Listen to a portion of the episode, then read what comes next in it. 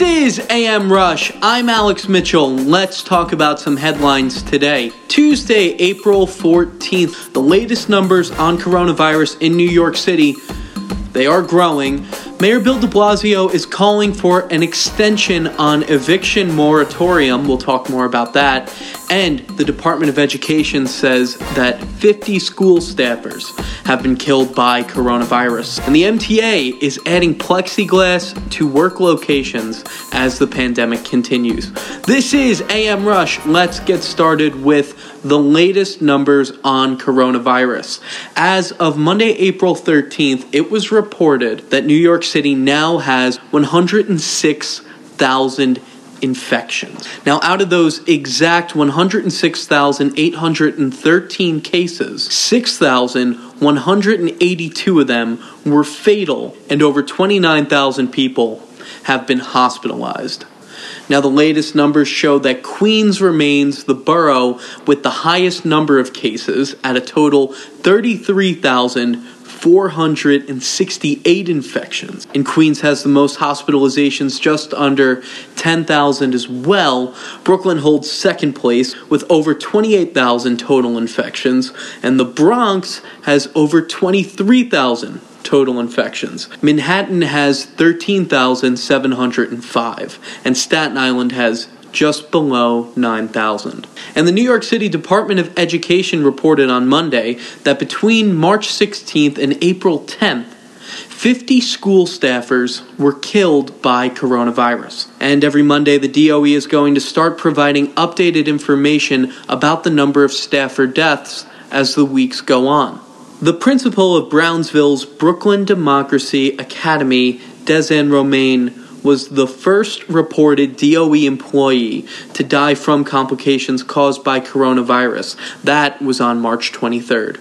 And Mayor Bill de Blasio calls for an extension on the state's eviction moratorium. He is urging landlords to use deposits for rent payments. What de Blasio is referring to is when Governor Andrew Cuomo suspended eviction proceedings and pending evictions for 90 days for both residential and commercial tenants. That was on March 20th and Bronx Assemblyman Jeffrey Dinowitz at the time also introduced additional legislation to strengthen that moratorium.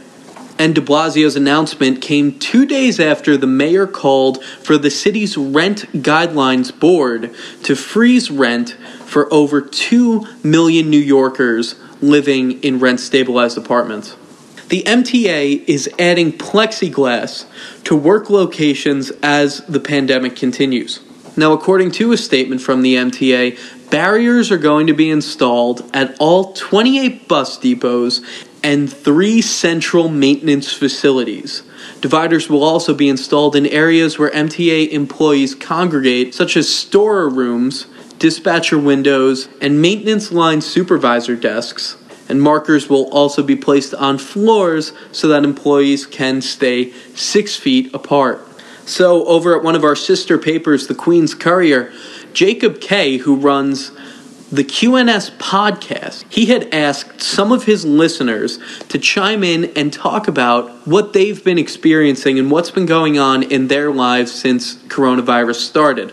So, we're going to take a few abridged clips from that interview and play it over because I think these are very compelling stories. And Jacob, again, with the QNS podcast, did a phenomenal job putting this together.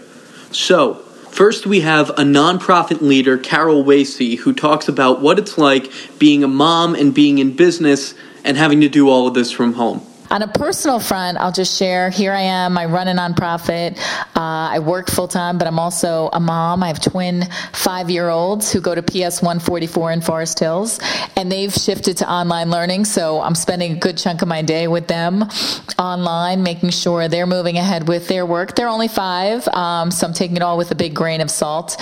But I've been so impressed with their educators who were not prepared for this, but have really risen to the challenge. And not only do they do daily sessions, sessions with the kids, but they've done weekly meetings with the parents. We call it our parent therapy.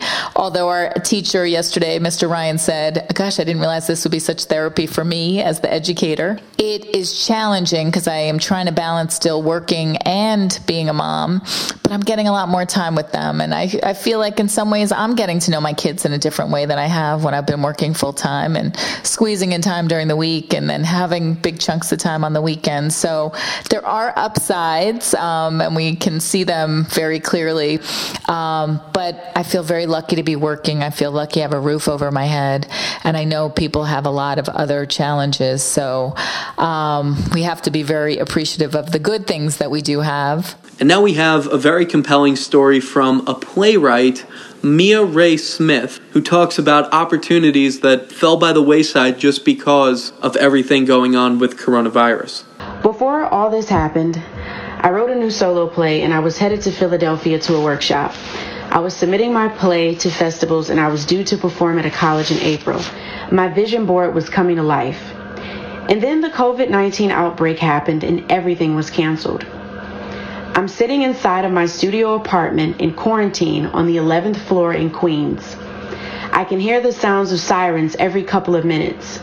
The silence lives in the hallway. I don't hear people coming on and off the elevator, no sound of my neighbor's son's laughter. The sun is glaring through my window like a bright, warm spring sunny day. The sun is a gift, even if I can't go outside. Yesterday, I read that Queens is the epicenter of the coronavirus. In the article, there was a refrigerated truck that had been stationed outside of Elmhurst Hospital to hold the bodies of the deceased. I'm less than 10 minutes away. The fear and anxiety comes in my body like a wave. I took a meditation class on Zoom to ground myself. During my meditation class, I did this visualization exercise and I started to picture the faces of my family members and how amazing our next gathering will be. Queens is a resilient, vibrant, colorful, flavorful borough, and I'm holding on until the next time I can taste those dishes, see the resilient people and their vibrant, colorful personalities. That is the epicenter of New York. I would like to thank all the essential workers who are risking their lives for our well being. And I'm going to end this audio by sharing one of my favorite quotes Ships don't sink because of the water around them, ships sink because of the water that gets in them. Don't let what's happening around you get inside of you. And again, those interviews were a bridge to listen to the full QNS podcast and those two full segments. Follow the link in our description. And again, thank you to Jacob Kaye. Thank you to the QNS team for for sending this my way. And I guess to conclude, I'll give my own personal experience about what coronavirus has been for me. And I'm very fortunate to say that I haven't been personally affected by it. My 93 year old grandfather is in good health and good spirits, although the first Easter after he lost his wife of almost 70 years, we couldn't spend that with him. And that wasn't easy. And that's not to take away from the experiences that other people have had. So many people are dealing with this in, in ways that I could not fathom.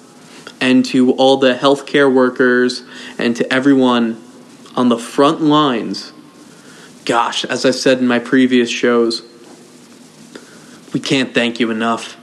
I can't fathom doing that myself. I can't imagine the type of pressure and tension you guys are under every day, but here you are, rising to the occasion, saving lives every single day. When people come home and, and say, Oh, how was your day, honey? What did you do? You're saying you saved lives. Not many people can proudly boast that. So, once again, on behalf of AM New York Metro, on behalf of Schneps Media, on behalf of New York City, thank you again. But back to my story, it really had me thinking when I couldn't see my grandpa yesterday. I've been staying at my childhood home with my parents on Long Island while all of this is going on, broadcasting also from uh, from my house until we can get back into our beautiful downtown Brooklyn studio. But yesterday was a an awakening moment for me. It's not always going to be there. What we take for granted. Not even what we take for granted in a sense where I'm implying that we're selfish or undermine the important things. But sometimes you don't even realize what is granted. That's that's how lucky we are. Even if it's just the people in our lives. Before Easter Sunday, before I couldn't see my grandpa, I was feeling really frustrated. I was feeling really frustrated about everything going on. And again, I could have had it much worse. I've known that in the back of my head the whole time. This could be so much worse. But you're allowed to be frustrated and, and feel upset about the opportunities you've personally lost, as long as you don't blow it out of proportion or take it out of context. You're allowed to be upset. In my case, before all of this happened, I was supposed to be doing an interview with Conor McGregor, which fingers crossed will still happen when all this ends. I would love to put that out there for all of you. A few days after that, I was supposed to take my first business trip ever. I'm only 24. And that was going to be to Oriole Park at Camden Yards to cover my first opening day with the New York Yankees. I've only dreamed about it since I was about five. But again, in the grand scheme of things, that's merely nothing. We're going to play baseball again. Conor McGregor is going to fight again. He's probably put a few holes in as well as it is. I, I was feeling like I was cheated out of opportunities I fairly earned and worked for. And then all of a sudden, when it dawned on me that I couldn't, couldn't see my grandpa, none of it mattered. None of it mattered at all. There was something just a tier above it in the significance and the importance of life. And until you break that hectic New York minute busy day or schedule or week or for years for some people and you you step back and you acknowledge moments like that then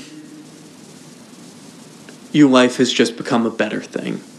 You realize the fact that you can see these people, that you can do something, that you still have your strength, you still have loved ones who hopefully have not been directly afflicted by this or any other type of damning disease. It's not easy. I don't think anyone is having an easy time now. But even when I was feeling down that I couldn't see my grandfather, a tradition, I've seen him on Easter every single year of his life. And my grandmother, his wife, passed away just before Christmas. So this was the first holiday he's had to spend by himself in 70 years. And it felt heartbreaking that I couldn't be there with him. And of course, I called him. I, I spent the day on the phone with him.